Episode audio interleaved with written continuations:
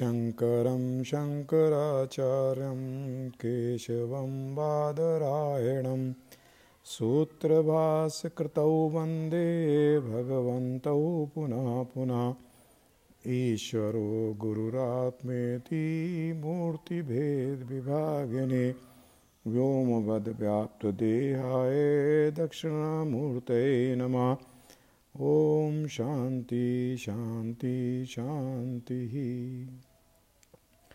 वसुदेवसुतं देवं, कंसचारूणमर्दनं, देवकी परमानन्दं, कृष्णं वंदे जगद्गुरुं, कृष्णं वंदे जगद्गुरुं, कृष्णं वंदे जगद्गुरुं। भगवान ने गीता में मनुष्य के पतन किस तरह से हो जाता है, विषयों का चिंतन करते रहने से, गलत विषयों का चिंतन करते रहने से, उसमें हमें उसके विषय में हमें बताया है।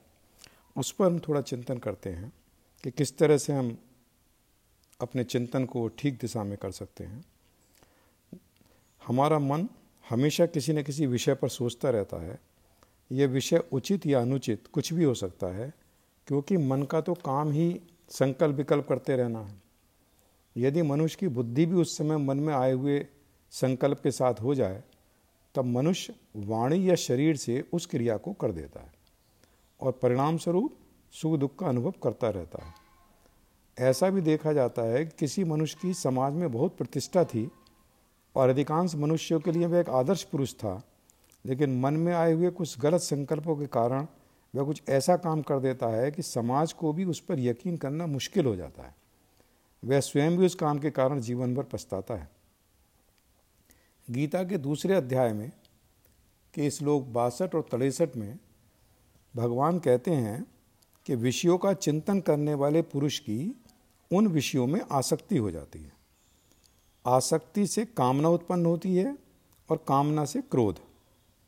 अगर कामना पूरी ना हो उसकी जो इच्छा मन में आती है वह पूरी ना हो तो उसे क्रोध उत्पन्न होता है। और क्रोध से मूढ़ भाव आ जाता है।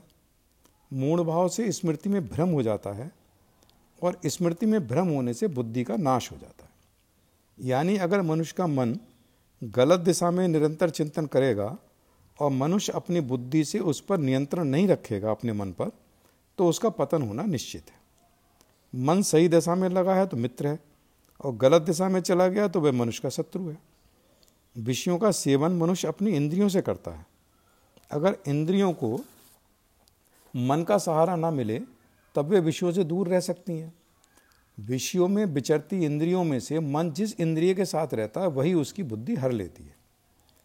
कठोपनिषद में आता है कि जो सदा विवेकहीन बुद्धि वाला चंचल मन से रहता है उसकी इंद्रियाँ असावधान सारथी के दुष्ट घोड़ों की तरह वश में न रहने वाली हो जाती हैं।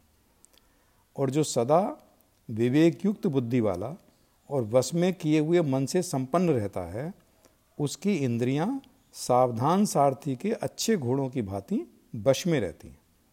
इसलिए मनुष्य को सारथी रूपी अपनी विवेकयुक्त बुद्धि से मन रूपी लगाम को अपने वश में रखते हुए इंद्रिय रूपी घोड़ों को सही विषयों की तरफ़ ही ले जाना चाहिए, ताकि शरीर रूपी रथ में सवार जीवात्मा का पतन न हो सके। गीता में कहा है कि निसंदेह मन चंचल और कठिनता से बस में होने वाला है, परंतु वह अभ्यास और वैराग्य से बस में हो जाता है। जिसका मन वश में नहीं किया हुआ है, ऐसे पुरुष द्वारा योग बहुत ही मुश्किल है, और जिसने मन वश में कर लिया है, वह आसानी से इसे पा सकता है। इसलिए हमें सतत अभ्यास द्वारा अपने मन को वश में रखते हुए अपना चिंतन ठीक करते रहने का प्रयास करते रहना चाहिए। यदि कोई गलत संकल्प मन में आ रहा है तो उसे केवल साक्षी भाव से देखें। वह जैसे आया था, वैसे ही चला जाएगा। जब मनुष्य अपने मन में आए हुए गलत विषय से अपना संबंध बनाता है, तब उसकी उसमें आसक्ति हो जाती है। इससे उसमें उसकी कामना पैदा होती है। एक बार ऐसी कामना पूरी हुई कि फिर उसकी अंतहीन झड़ी लग जाती है। ये कभी पूरी नहीं होती। इससे हम क्रोधित होते हैं और हमारी ज्ञान शक्ति नष्ट हो जाती है और हम पतन की तरफ़ चले जाते हैं और हमारा पतन हो जाता है। इसलिए हमें अपने चिंतन को सही दिशा में रखना है। अगर हमारा चिंतन ठीक होगा तो हम ठीक रहेंगे, हमारा पतन नहीं होगा। जय श्री कृष्ण, जय श्री कृष्ण, जय श्री कृष्ण। ओम पूर्णमद पूर्णात् पूर्णमुदच्यते पूर्णस्य पूर्णमादाय पूर्णमेवावशिष्यते। ओम शांति शांति शांति सर्वे भवन्तु सुखिना, सर्वे सन्तु निरामया, सर्वे भद्राणि पश्यन्तु, मा कश्चित् दुःखभाग् भवेत्। ॐ शान्ति शान्ति, शान्तिः।